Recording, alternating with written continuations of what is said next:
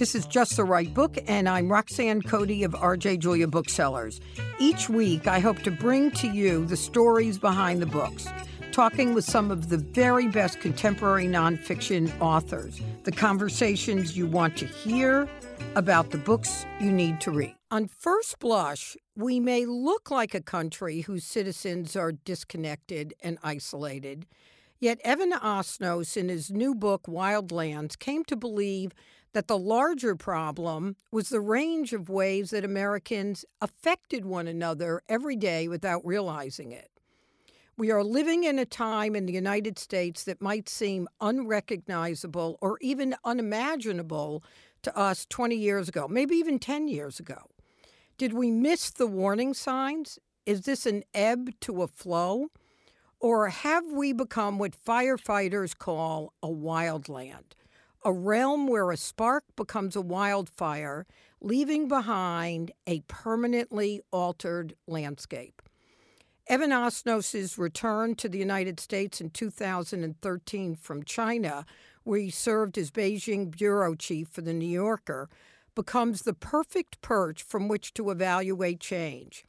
To determine if what John Gunther in his book Inside USA described as America's talent for the rational approach, reason, the meeting of minds, and honorable agreement after open argument had, had been lost, maybe lost irrevocably. And more importantly, could it be recovered? Evan is well equipped to answer these questions. He brings his years as a journalist here and abroad, and ultimately five years in China, and as an author of two best selling, award winning books, Age of Ambition and Joe Biden. Yet the most important element that Evan brings to this conversation is his empathetic, detailed depiction of how these issues affect everyday citizens, the human toll. We meet Chip Skowron, Jamal Cole, Larry Hoover, Maurice Clark, Sidney Muller, Larry Barker, and Larry Kneisel, among others. It is through them that we develop a palpable understanding of how we got here and how they might help us find our way. Evan joins us to talk about his new book, Wildlands The Making of America's Fury. Evan, welcome to Just the Right Book. Oh, thanks, Roxanne. It is a thrill to be here with you talking about this book or any book, frankly. uh, thank you for the invitation. Um, well, I was excited because uh, there's a dozen topics that um, I'm tempted to cover. And preparing for today's conversation, I thought well, we'll cover the obvious, your book, your fantastic book. Um, we could talk about China today. We could talk about Joe Manchin. We could talk sure. about Biden's first eight months. We could yeah. talk about the gargantuan infrastructure bill. We could talk about the midterm elections. uh, and maybe we'll get to some of that. But let's right. start with the genesis uh, of your book. Yeah. Uh, you get back from China. You uh, go to, you return or go to D.C. Right. And what happened that made you see the seeds of this book? Well, I will I will tell you frankly, it started in its earliest germination uh, on the very first day, actually, that I came back to wow. work for the New Yorker here in this country, which is it was October 1st, 2013. And for all of us who have sort of repressed that particular chapter of American political dysfunction, that was a day that the government shut down for the first time in what at that point was decades. We've since had other shutdowns since then. But I remember it was such a strange way, Roxanne, to come back to the United States to be writing about politics on a day in which we had shut ourselves down. And that our the, the self-inflicted quality was quite striking to me. I remember calling up the uh, White House to get the usual kind of press credentials that you get. And they said the press office is closed because of the government shutdown. I thought, what a strange moment. And I kind of wandered over to Capitol Hill. You know, part of this is like I have sort of some of the muscle memory. I'm a foreign correspondent by training. And so I'm kind of less comfortable in the normal Washington rhythms than I am in the rhythms of kind of walking around and encountering people and just talking to them. And so I went over to the Capitol and I happened to run into this nice couple who were visiting from Finland who were dragging their suitcases with them and staring up at the Capitol and trying to figure out why was the government shut down? And they asked me, I remember they said, is this normal? Is this part of your ordinary government process? you periodically shut down. Exactly. And they said, when will it be over? And it, I realized every one of those questions was just a kind of something of a of an alarm to me that this something very strange was happening. And uh, that was the very very beginning where I realized, okay, I think I need to begin to understand some of the accumulated structural and cultural and temperamental reasons why our politics have become so uh, ingrown, to use a word. So, Evan, in the book, you, um, I think, uh, it, in an in a uh, important and influential way, use the story of people, right? Because mm-hmm. at the end of the day, it's about people and Eh, by telling their stories, you um, cover the concentration of wealth uh, that has occurred over uh, these last 10 to 20 years, the impact of the loss of local press, the financial crisis of uh, 2008 and how we handled that, fighting a 20 year war that was an abstraction in many ways to many people. The role of lobbyists, the role of misinformation. So what what I thought we'd start with, because I thought there that this was a perfect example of how what we talked about at the very beginning, how one person related to the other. So let's start with the story of Reese Clark mm. and Chip Skowron. Yeah. Because they're their stories individually are interesting, and I'd like you to share that. But you have both the um, the victim and the perpetrator mm. of the impact of 2008 in those two people. Yeah, that's such a fascinating way to frame it, and I think of it in in very much in these terms of these parallel lives who have these moments of intersection and Maurice Clark is a is a remarkable person. I mean, I met this guy in an unusual way. I was standing on the street in Chicago, reporting for the New Yorker about a shooting. I was writing a story about, particularly about violence on the South Side, and I was standing at one of these shrines on the sidewalk that they that have been built after somebody's been shot. And a man walked up to me and he said, uh, "Who do you work for?" And I said, I, I, I'm working for the New Yorker. And he said, Is that the one with the cartoons? And I said, Yes. and he said, I used to read that in prison. And we got to talking. I said, This is a man I, I, I want to You want to talk to. Yeah.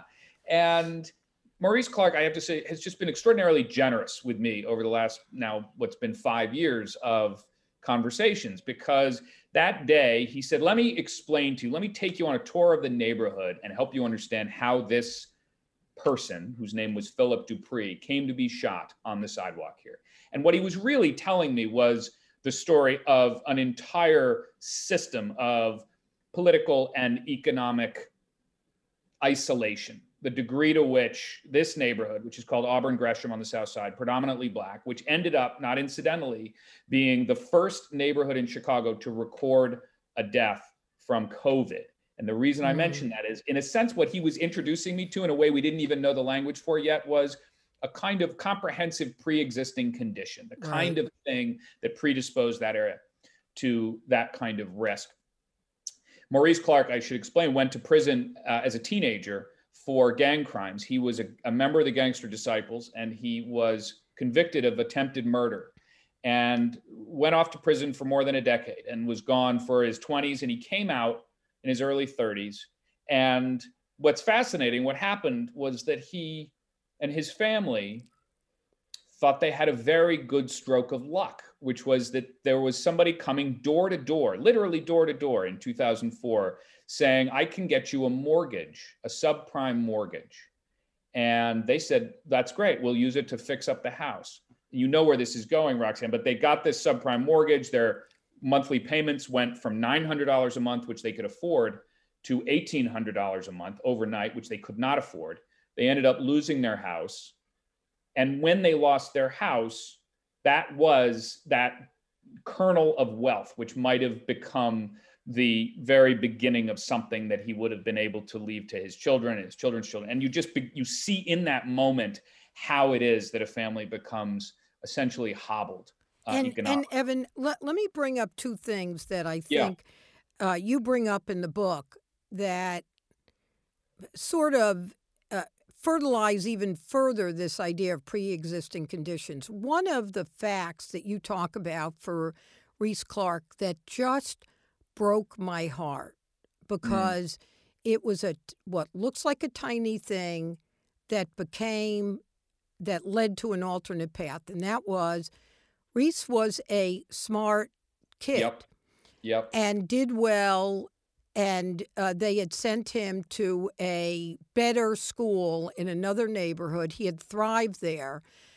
And the high school that would have continued that quality of an education became unavailable to him yeah. because his parents did not have the money for the public bus to bring him there. That's, he now is in another high school that represents all the problems we know that exist in urban education. And Reese Clark is now down the path that too many young men go yeah. down. But not having the money for the public bus was a cornerstone of the yes. direction that Reese Clark went in. Oh, I mean, you identified what I think of as kind of the subtext of this book, which is these moments of um, almost sort of tragic specificity in which there was a parting of the paths. Right. His life could have gone one way. Had there been a program to allow ninth graders to get bus fare instead of having a program that ended at eighth grade, he would have gone to Morgan Park High School, which was a school that scored well on all the tests. And his and he was a person who was he wanted to learn. He was hungry for math, especially. He used to follow his mother through the grocery store and tally in his head the bill that he thought we would get from the register. And he would try to calculate the sales tax before the cashier could tell him. And yet he found himself now in this other high school, which was, in all the ways you described, inferior. And as he said, very sort of dryly to me, he said, and so began my life of crime. And I, I have to say, the reason why I thought that moment is so important is that it's not rocket science in the end, ultimately, how you can shape the contours of a life like Maurice Clark's. It's actually sort of painfully clear what is necessary. And that um, was a recurring theme along the way, was this idea that his that the physical geography of his life defined so much of what he eventually mm-hmm. um, encountered.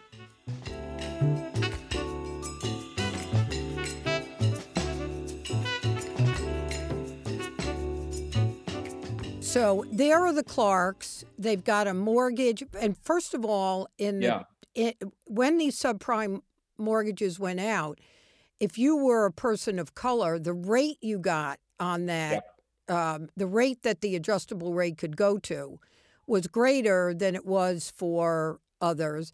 And then whatever equity they had in both mortgage payments and down payments wiped out. That's right. Now let's talk about Chip so the, the the connection it, so chip Skowron is a is a person who uh, his life began under very different circumstances. He was a doctor. He was uh, a successful yale trained harvard trained surgeon and he was losing interest in medicine. And somebody said you should think about wall street because this was right around the turn of this century and wall street particularly hedge funds were beginning to hire doctors in order to help pick healthcare stocks. So he goes to Wall Street, and within about three years, he had established himself. He'd moved from one fund to the next fund to the next fund, made about $30 million over the course of a few years. And then he drifted across this line, or actually, to be precise, as he as he describes it, you know, he he he sort of marched across this line between legal conduct and illegal conduct. And he started paying a researcher to give him information about a drug trial that was not yet public. And he ended up being charged with insider trading. And he went to prison, pleaded guilty, and he got sentenced to five years, came out after four. And you know, came back to Greenwich. And in some ways, what really struck me about these two parallel experiences was not only the disparity in the sentencing, which is sort of dramatic and quite and, and worth lingering on for a second, but it's also the fact that the reason why I came to be thinking so much about the subprime mortgage and its connection between Chicago and Greenwich is that some of the people who conceived and ultimately benefited from the mortgage boom are people who lived in my hometown of Greenwich. I mean, this is people like Dick Fuld, for instance, the chairman and CEO of Lehman Brothers, uh, or Chuck Prince, who was the chairman and CEO of Citibank, which received the largest bailout in American history. And I, I, I was just struck by the degree in which the degree to which they were they were joined on the on the, the level of citizenship. They share a political commons, and yet their participation in our society between somebody like Maurice Clark and somebody like Dick Fuld or Chuck Prince or ultimately Chip Skowron, what, what society allows of redemption and forgiveness and the opportunity to start a life again are on different planets. And I, I was just, I was sort of, I found myself returning to that idea. We, we don't afford the luxury of redemption to very many people. And, and Evan, uh, you, uh, you know, I subscribe to the notion, and I'm curious about your take on it that when we start to look at the underpinnings of what brought us to where we are today, which you do so eloquently in the book, you know, a, a fissure to me was the lack of prosecution. Like think of yeah. Mozilo, who was the head of Countrywide, right? right? Who walked walked away with I think hundreds of millions of dollars. Very deliberately knew what he was you know, doing. He was, you know, he was the he was the Sackler of the pharmaceutical industry in banking, and mm-hmm. yet no bank lost their charter, no yeah. corporate executive, um, and and it always struck me that this was a sharp divide that that uh, depicted. Yeah. You know what? The big guys win. The power yeah. wins. We are invisible. We don't because they talked about they didn't have the money to bail out these people who had lost their mortgages, but they had 250 million to bail out Goldman Sachs or hundreds yeah. of million to bail out Citibank or AIG or any of these. So uh, how do you feel that that sequence or lack of lack of events impacted the beginning of of if not the beginning, sort of an early beginning to people feeling like, you know what, I'm screwed. Yeah, uh, I think you hit on the key moment because in some ways that was the beginning of the political age that we now inhabit because you can you can sort of draw the the, the chronology in various places. Some people would say 9-11 actually the financial crisis was a moment in which america announced its values on some level yeah. and said that's a great okay, way to put it. you know there are people who shall be punishable and people who shall be not. And and that was galling on a level even though i don't think people fully articulated at the time. It took a few years for instance before the occupy movement became visible. That was 2011 when mm-hmm. occupy began. And what really strikes me now roxanne when i look back at some of the language people were using in the occupy movement there was a quote from somebody who said, it was a kind of quote of despair, where he said, you know, we tried the most iconic progressive Democrat president, progressive Democratic president we could imagine, Barack Obama. We bet on him. And yet we still ended up in a situation in which we feel as if there was no justice after the financial crisis. And so we're going to have to think about alternatives. And I just often kind of return to that idea when he was talking about alternatives, really was the beginning of a much more restive period in our politics. And uh, and and and I, I think that you know oftentimes we sometimes think of the Occupy movement and the Tea Party as two hands of of of a of a, mo- of a movement, a moment, really. Um, and they're completely different from one another in many respects, and yet they are also reflections of a growing turmoil that didn't yet have a name and didn't yet have any sort of of the identifiable figures who now um, give it form. Mm. Let's be honest. Whether you're back in the office still in your sweatpants working from home, life's day to day responsibilities lack the fun we all want and deserve. If you're looking for a sign to use some of that hard earned PTO and have some much needed fun, look no further.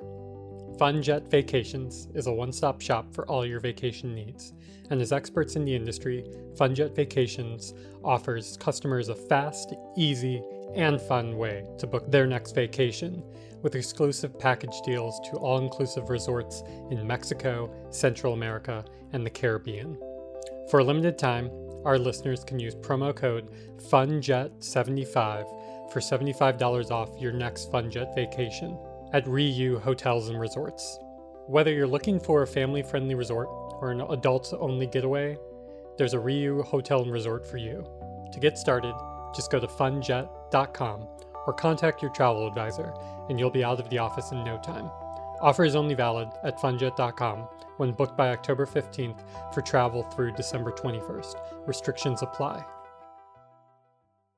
So, another uh, element that you talk about uh, that uh, I'd like to spend at least a couple of minutes on, and I thought about this when you read the statistic uh, in the book that 20% of the protesters on January 6th were people from the military. Right. And so you talk about Afghanistan, ironically, despite being the longest war in our history, most operated in a bubble.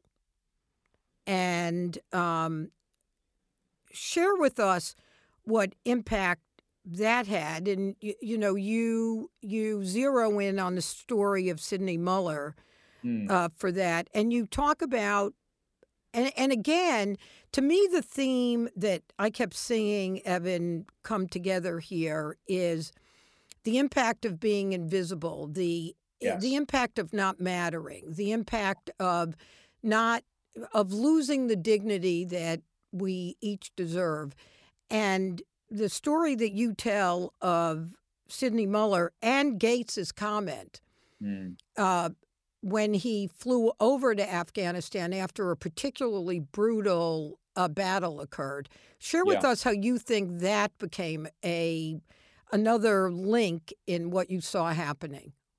Well, the the, the terrain for this is Clarksburg, West Virginia, is where this begins. And Clarksburg is a small city in the northern part of the state. And my connection to it is that it was the first place I ever worked out of college. I was a a, a, a pretty lousy photographer at the local paper in Clarksburg, West Virginia. And Clarksburg is a place that, like a lot of rural towns and cities, is very proud of its contribution to the American military over the years. And it's, you know, it's got there are statues in town. There are kind of, you know, there's a thriving VFW and American Legion and so on. And after 9/11, a lot of young people went off to join the military, and one of them was a guy named Sidney Mueller. And he goes off and he goes to Iraq, he goes to Afghanistan. And the moment you identify is really kind of extraordinary. He was a Marine at a place in Afghanistan called Sangin, which was the bloodiest, uh, the bloodiest battles for Marines of anywhere in the years after 9/11. They had more casualties than any other encounter. And Bob Gates came over and said, uh, you have made a great sacrifice to this country. And if there's anything that we can ever do for you, please, please speak up. And Sidney Mueller went home to Clarksburg and he was at you know when he first sort of touched down he he had uh, ambitions he was going to go back to school he was going to do things and he was falling apart quite rapidly roxanne he was you know un- unraveling he happened to arrive at the very moment that clarksburg was in the grip of the opioid epidemic. It, it sits on the highway between two of the big cities in West Virginia, Morgantown and Charleston. And so it is kind of a way station of the drug trade. And uh, he was also deeply traumatized. And he was going to the VA and he was asking them for help. And if you go through the doctor's notes, I mean, one of the things that I find just really stark when you look at the way they were describing him was he's describing waking up in the middle of the night on the floor and not knowing how he got there. He's describing the fact that he says, I can no longer trust anyone. And his his his ex-wife described to me the encounter of sort of seeing him falling apart. He couldn't remember their children's birthdays.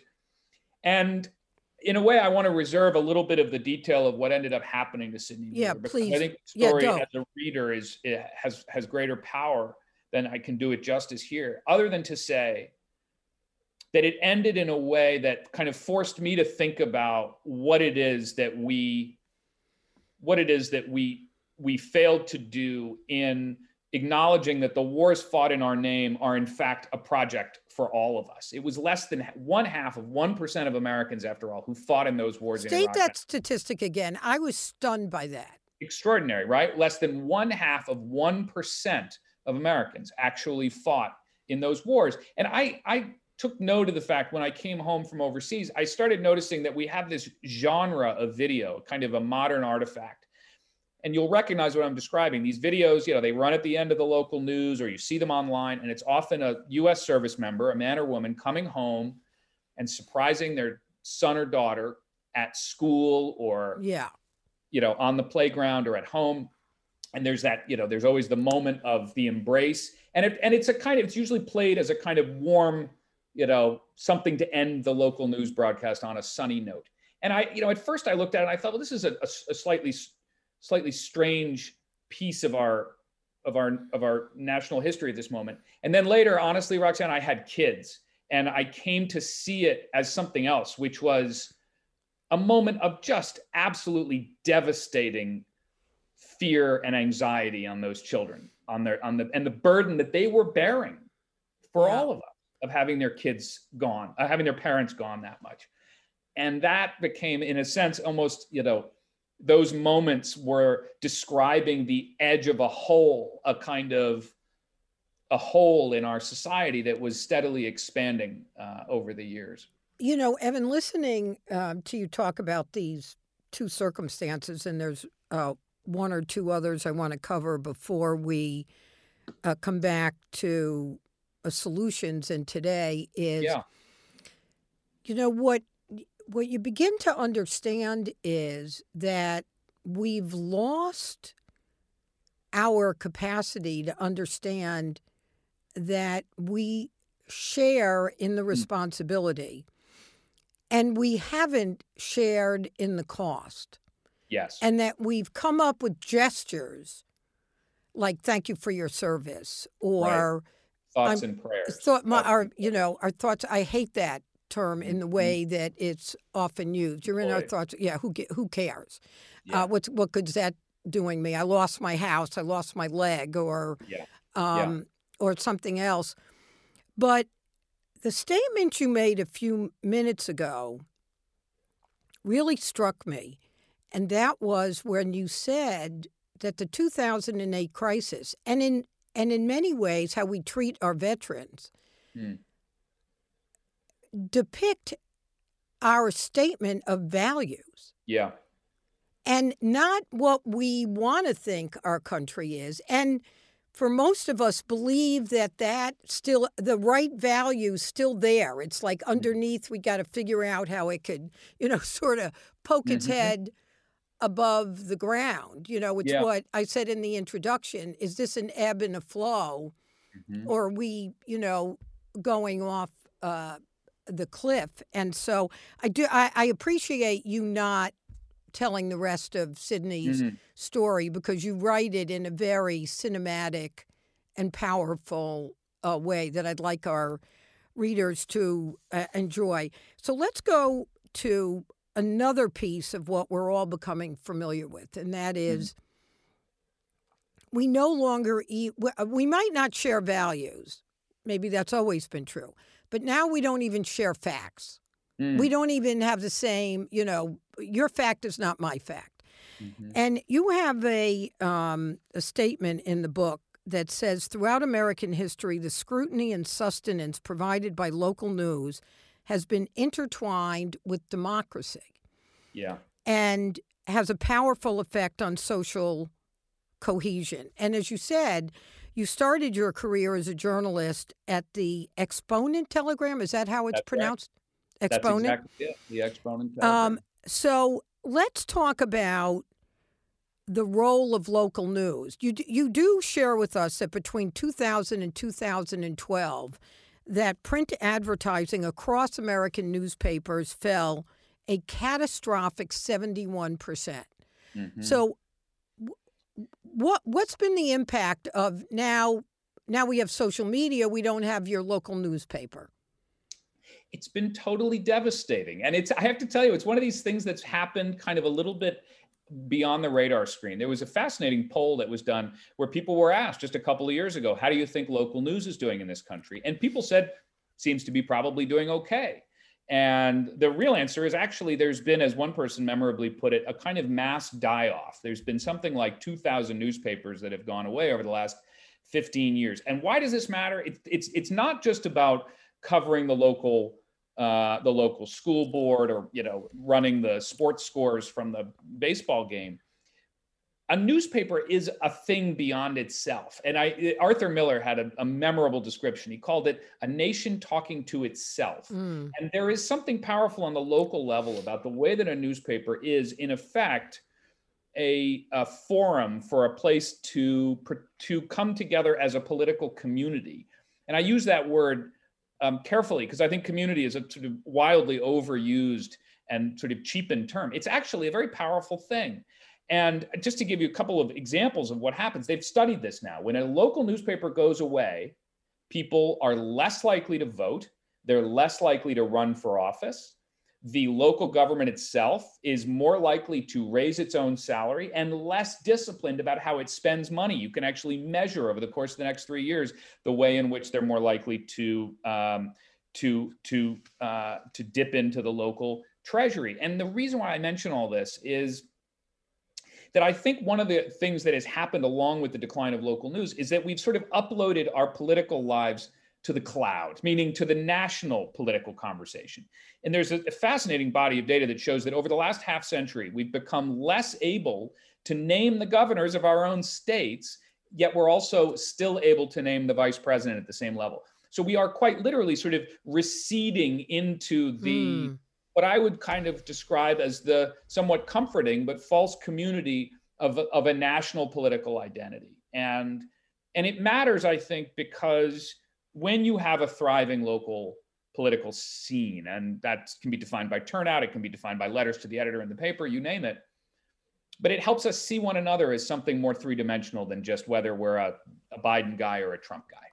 We're also closer to to knowing that it's a fact or not. I mean, yeah. Uh, what's yeah. scary to me is even people that are not not trying to challenge everything are beginning to think that everything's biased. I mean, right. well-read, open-minded, thoughtful people, it's creeping into our brains you know, and this is what propaganda is. Propaganda is losing faith in anything being reliable. So an authoritarian government or person can say, you know what, guys, I'm the only one really that you can trust, right? I mean, you're seeing Absolutely. that. Everybody else is unreliable. Yeah. Um, it's, yeah, it's a huge, and it's an, you know, at one point I stashed this quote aside when I lived in China by Hannah Arendt, who said that there is a particular, she called it a peculiar form of cynicism that takes hold in a society in which people think they're being deceived. She said that over time they stop believing the truth of anything. Anything. And I remember, you know, it made sense to me in China. I sort of understood, okay, this is an authoritarian system in which people are aware every moment of the day that the propaganda is talking to them. But in America, we were contending with a different, a sort of cousin of that problem, which is that I think we have, you know, because of the we're all sort of aware of the fact that even though we're dependent on these technologies like Facebook and Twitter and so on, we're also deeply aware that they are tools of manipulation. And those kind of it creeps into our our sense of just a sense of solidity that we're standing on mm-hmm. solid empirical ground and that's part of the reason why we've ended up in this sort of epistemological crisis uh, so I, I i want to come back to the local news but i want to wrap up this part of the conversation with a quote from that fabulous book called Wildlands. and, and what you what you say is 5 years after the Trump era began, a physical assault on US democracy felt both shocking and inevitable, a culmination of everything I'd come to understand about America's political crisis since I had come to DC in 2013. And it reminds me, and I'm sure I'm bastardizing this quote, one of my favorite quotes mm. um, of recent political times was from Philip Roth's Plot Against America. And there, without going into the plot, a series of horrible things started happening. And the comment by a character is it was the kind of event that the present considered unlikely and the future considered inevitable. Yeah. And I feel like we're on the precipice of are we where we are because it was inevitable from the march of the last 20 or 30 years, maybe beginning with the 70s and Reagan era doctrines. So, do you come through this analysis that you do feeling that we are on our way to the abyss? Do you do you see a I don't like the word hope because it feels sure. empty. But yeah. do you see steps by which we could reemerge? Yes. Uh, okay. Oh, good. Let me hear it. And I will tell you, you know, and I love your point about not using the word hope. I think we should use the word work. Yeah. Because that's actually what's required of us to fix it. And there's a, you know, there's a there is a wonderful pattern of history that can encourage me in moments like this. And I do find it very persuasive, which is that, you know, the one of the closest moments of analogy from the last century was the Gilded Age, in which you had high rates of polarization, high rates of income inequality, huge amounts of political discord, political violence, even. And what did it give way to? It actually gave way to the progressive era, which gave us public high schools, the advent of the federal income tax, a sort of much greater awareness of the protections of vulnerable people. And and the thing, the lesson that I take from that, and I, I should say that you know I've been kind of counseled on this over the last year or so uh, in interviews with Robert Putnam, who's written about that moment of transition. But part of what's happened was that you have to push the pendulum. It does not happen on its own. And he's quite hostile to the analogy of a pendulum because he says that implies almost a kind of cosmic or meteorological redemption. And it's not exactly what happens. Yeah. People have to become aware of the problems. And I think you pointed out earlier this key moment. The financial crisis almost was, on some level, perhaps you know the pendulum reaching its apex and then beginning to swing because that's the point or maybe it was the trump years you can define it in different ways but that was the point in which people began to say this is unsustainable this is untenable and i've been i've been really encouraged by what some of the things that i see on the ground in the places I've written about of people actually saying, no, no, I'm not content to allow history to run its course. I'm intervening. Yeah, and and, and Evan, you know, I've I've uh, thought about that from reading the book because we can't be in the bleachers. Right. Everybody matters. Uh, you yeah. know, I, I, was I was talking to James Forman uh, Jr. Sure. Uh, yeah. who lives in I live in New Haven. He lives in New right. Haven, and wrote uh, "Locking Up Our Own," which I think is yeah. a brilliant book. And he's an extraordinary guy. Yeah, I relied and, on it. In fact, for my book, it's like it's an important. It's it's essential. Yeah, he, he's he's just fabulous. And so when I when George Floyd first happened, and he and I uh, sat down and had a conversation, I said, "Okay, you know, I'm a white woman in New Haven who's 72 years old. What the hell can I do?" Right. And he said, "You know, you read about a police uh, problem, show up at the hearing." Yeah mm-hmm. find out what's going on there and that i think that that moving away from thinking that we're helpless yes and that you know you put one foot in front of the other and participate is a hope i hope uh, is a message that people take away from your book this is not happening Absolutely. over there and we're over here um, yeah you're absolutely right. Look, I, I have to say, agency, the idea that we are not only or is it possible to do something, but it's actually often easier to do something than you might expect. And I think you saw some of that play out in 2020 when you saw the scale of the protest, particularly of young people uh, joining the uh, joining the protests against racial injustice. You know, a lot of times it was it was a diverse crowd who was doing it.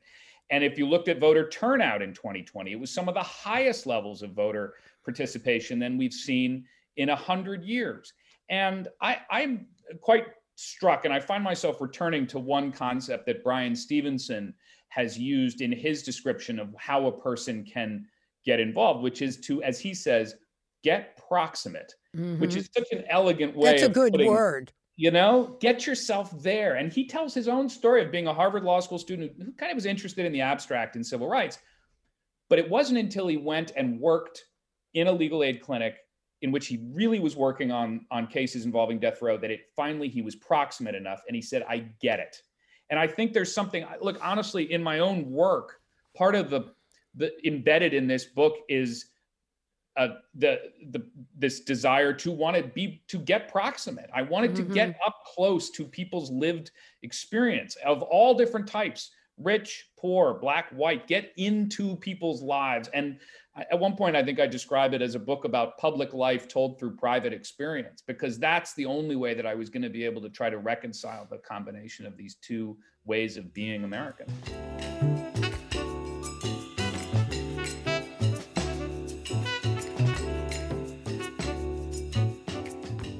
So, it, taking taking up your term of being proximate, one of the saddest passages in the book uh, to me was you know one of the things that we haven't talked about is the impact of lobbyists and yeah. the lack of campaign finance re- uh, reform and i'm not sure that we'll get to it but so larry is it Kneisel is yeah, Knissel. Larry Knissel.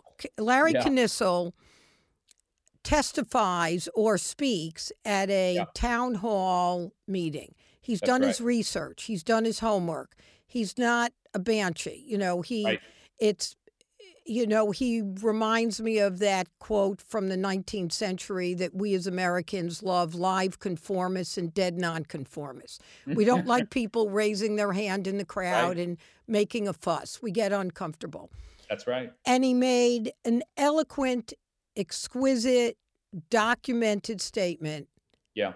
And there was goddamn silence. Silence. Silence. Exactly right, Roxanne. Silence. Exactly silence and it it it brought up the I, I don't remember whether I got this from the book or somewhere else. I didn't make it mm. up, but it was it manifested the privilege not to listen. Right. Mm-hmm. The privilege not to listen because you held the power. Yeah. Yeah.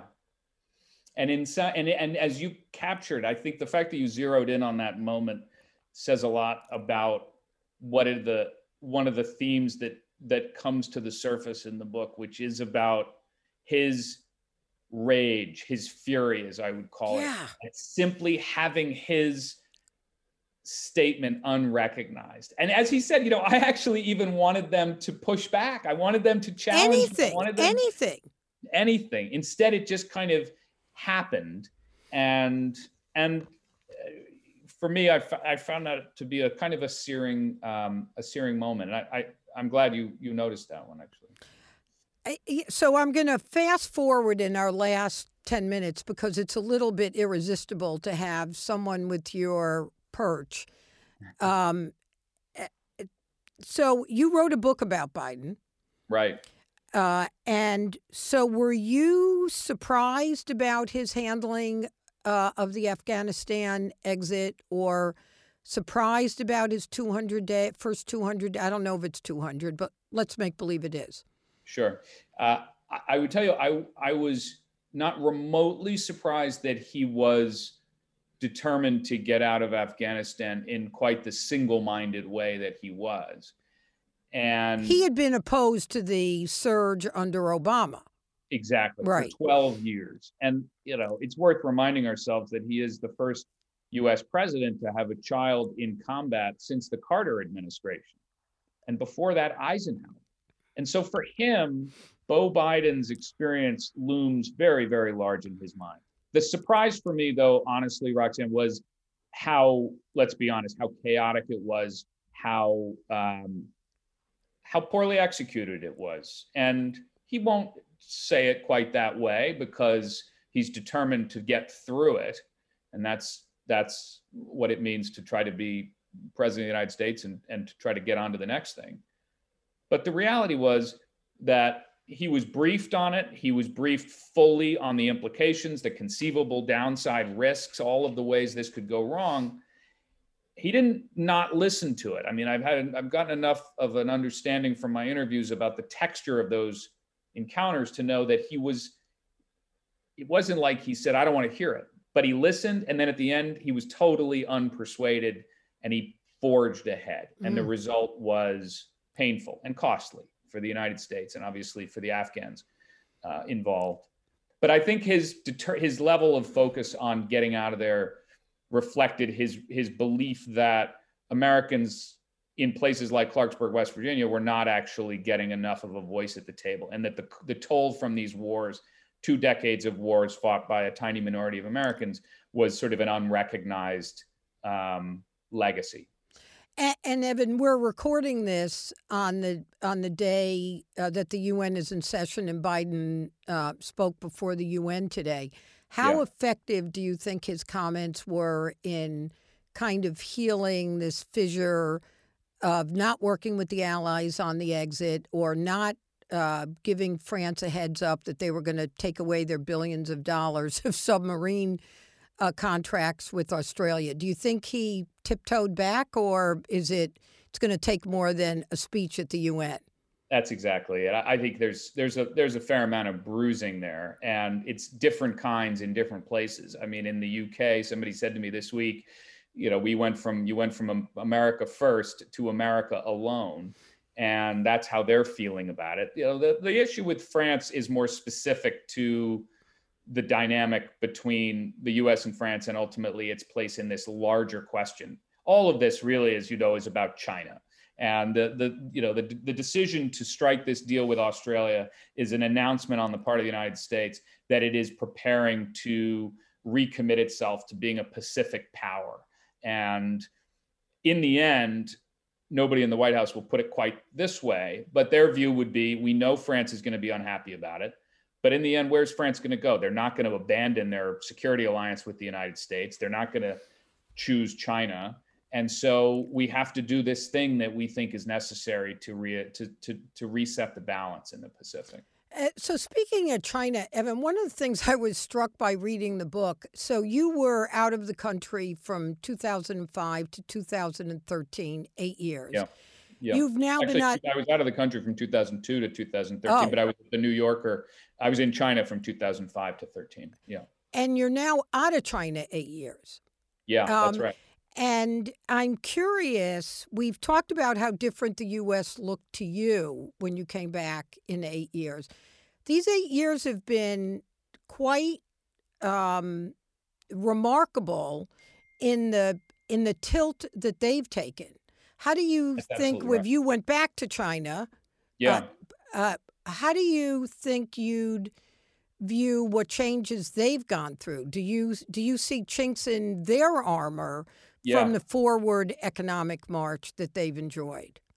Yeah, I mean, I've been going since moving back in 2013. I've generally gone to China a couple of times a year, and and the pandemic has been the first time I realized the first time I've been out of China more than a year in you know two decades and so but this period of the last eight years since moving back has coincided really with xi jinping's rise to power and i wrote a profile of him in the new yorker and one of the things that comes clear is that history had already begun even before Xi Jinping came to power. It really started after the Olympics and after the financial crisis. It goes back to what we talked about earlier, which mm-hmm. is wasn't just a signal to Americans about uh, a kind of frailty that we hadn't recognized.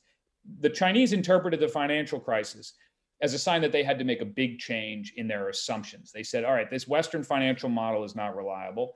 And moreover, we don't want to feel as if we are vulnerable to the intervention and disruption from the West. So we're going to go our own way. And that became that then feeds into the domestic Chinese political scene, and these things, as as as they do in any system, feed on one another. And all of a sudden, you get this much more um, suspicious, hostile, in some ways, um, uh, kind of going its own way China.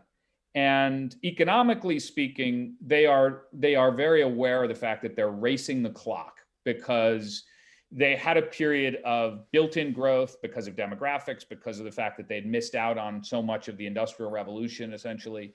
They were making up for lost time. Now the race is to avoid getting stuck in the middle income trap, and they are a rapidly growing population. I know that sounds like a kind of think tank panel kind of observation mm-hmm. about demographics, except that it's absolutely a huge determining factor. And when you try to understand, and you know, I spend part of my time on China these days, when you try to understand why is Xi Jinping racing the clock in this way, it's because he looks at it and the economic ingredients are no mystery that at a certain point he will have more retirees than he has members of the workforce. And uh, his view is he's got to forge ahead and do things fast. But they have made a lot of enemies around the world. I'd say the biggest thing that surprises me, perhaps, Roxanne, over the last eight years in China is that the internet, when I moved back from China, was acting as a counterweight to the Communist Party. It was challenging the party. It was sort of pinpricks all over the place. It was pointing out hypocrisies and corruptions of various kind. And they ended up breaking the back of the internet and mm. making it essentially a tool that serves the party. And that was a surprise to me. Eh, well, you know, the part that was a surprise or is a surprise to me and disheartening is the degree to which some of our biggest technology companies are succumbing yeah. to China's uh, conditions because of their profits. Now, I'm I'm a business person. My background's in finance, right. so it's not like I think uh, I I want to see a socialist country sure. uh, here, but you can you you can be disturbed by these companies stating their values, because if Apple and Google and Facebook wouldn't succumb, there'd be another price that I, I would think. I mean, really, yeah. I don't even know what I'm talking about, but yeah, I'm going to say that anyway. no, but you've identified a key moment, which was that there was a period when these Western technology companies like Google, like Facebook, were saying, "We, if we can get into China, we'll do more or less whatever we have to do to get there." And in a curious way, China ended up saying, "Actually." I mean, there, there's kind of amazing moment. Like Mark Zuckerberg at one point actually asked Xi Jinping to name his his baby, give give his child a Chinese name. And it was sort of a, you know, in the, China, in the China analysis world where I kind of operate sometimes. Oy. We were, I thought, oh man. And then and then at a certain point, Xi Jinping said, you know what, we don't want Facebook in here anyway, because we think it's politically disruptive and we can't control it enough. And so at that point, you began to see Facebook say, okay, we're no longer going to try to get into China. But uh, you know there but hollywood is still very much um, essentially responding to and catering to china's official requests. And that is not a recipe for um, for bringing honor upon them or for for you know living up to our values. So i want to close uh, evan with this question and i i close with this at the risk of ending on a downbeat, but I'm gonna I'm gonna have faith in you that All right. you, you won't, despite yep. the fact that I'm leading the witness, you won't go there. Um, so January sixth, yeah, I think um, for all of us, and particularly now with Bob Woodward's book and some of the things you know that Pence is calling Quayle, that we now have Quayle to thank. Um, yeah. For Pence not um, succumbing to uh, Trump's demands. But I think most of us came away from that saying, holy cow. Yes. Our democracy, which we were sure could get take a punch, but is it more frail um, than we think? So, is it was that event a wake up call uh, that we're hearing? Um, are we learning from it? What's the impact of Congress in a bipartisan way being unwilling to analyze it, suggest about what we've learned from the 2020 election and that January 6th event? I think what January 6th gave us was a sudden awareness of tragic imagination. It forced us suddenly to actually consider the possibility that the most treasured thing we have as a country is actually in doubt and could be lost. This idea of a peaceful transfer of power, this thing that we have just assumed in the most elemental way is ours, is actually um, something we could lose. And I think no matter where you are on the political spectrum, with the with the exception of what I'll call bitter enders, the people who continue to this day to you know show up in Washington D.C. to to sort of venerate that occasion really a lot of Americans who had who might have thought, you know, I can cast a ballot for Donald Trump because in the end the institutions are sound, the culture of the democratic traditions are strong, and they'll be able to buffer whatever damage he can do. There was a moment of a sobering awareness, I think, and that we were. I, I use the term tragic imagination because I think part of what got us into trouble over the last decade or two is the unwillingness to imagine that actually the bad thing can happen. Well, what would really happen if I sell subprime mortgages on this scale? I mean, honestly, what would really, really and what would really happen if I, mm, I don't know, misstate the intelligence about going into Iraq? Honestly, I mean, it's probably for the best. So, this idea that we would actually suddenly be aware of the consequences of our political decision making is, uh, is an enormously important landmark. And I come away with it encouraged by the fact that even though the Congress at this point is incapable of summoning itself up to the full height to actually investigate January 6th, that you do see the antibodies in our system, like the Bob Woodwards, like the sheer power of relentless journalists who are going to go after that and try to excavate it themselves. That is its own form of self correction. And in the end, I think that's the thing, Roxanne, that I come away with most distinctly from having lived overseas, particularly in these authoritarian systems in Egypt and China and Iraq and so on, and then being here in the United States, is that we have this capacity for self correction. And it's messy and it's slow and we do it out loud and it can be kind of somewhat terrifying. But we have that power to push the pendulum ourselves. And the fact that we're having this conversation, I think, is a demonstration of that. All right. You know what? I'm not going to ask any other question at the risk, at the slightest risk of putting any little dent in that eloquent, perfect way. Um, we've been talking with uh, Evan Osnos, the author of Wildland, The Making of America's Fury. And, um, you, you, know, we didn't get to a lot. I, I don't know if you can see all my turn down pages. Uh, there are, you know, chapters uh, that elaborate on some of what we covered, characters uh, that you've met that we haven't gotten to talk about, topics. So I really want to thank you uh, for your time, Evan. I think that this is an important a document uh, for thank us you. to familiarize ourselves with and you know, I'm going to say pay attention, that we should no, be paying attention. Thank you so much. It's a thrill to be able to talk to you about it, and I appreciate it. Yeah, thanks so much. You've been listening to Just the Right Book with Roxanne Coady, brought to you by LitHub Radio. Produced by Roxanne Coady, Michael Selleck, Jonny Diamond, and LitHub Radio. Our editor is Justin Alvarez. The original theme music is by Kurt Feldman. You can subscribe to us on Apple Podcasts, Spotify, Pandora, or wherever you listen to podcasts. I'm Roxanne Coady, and thank you so much for listening.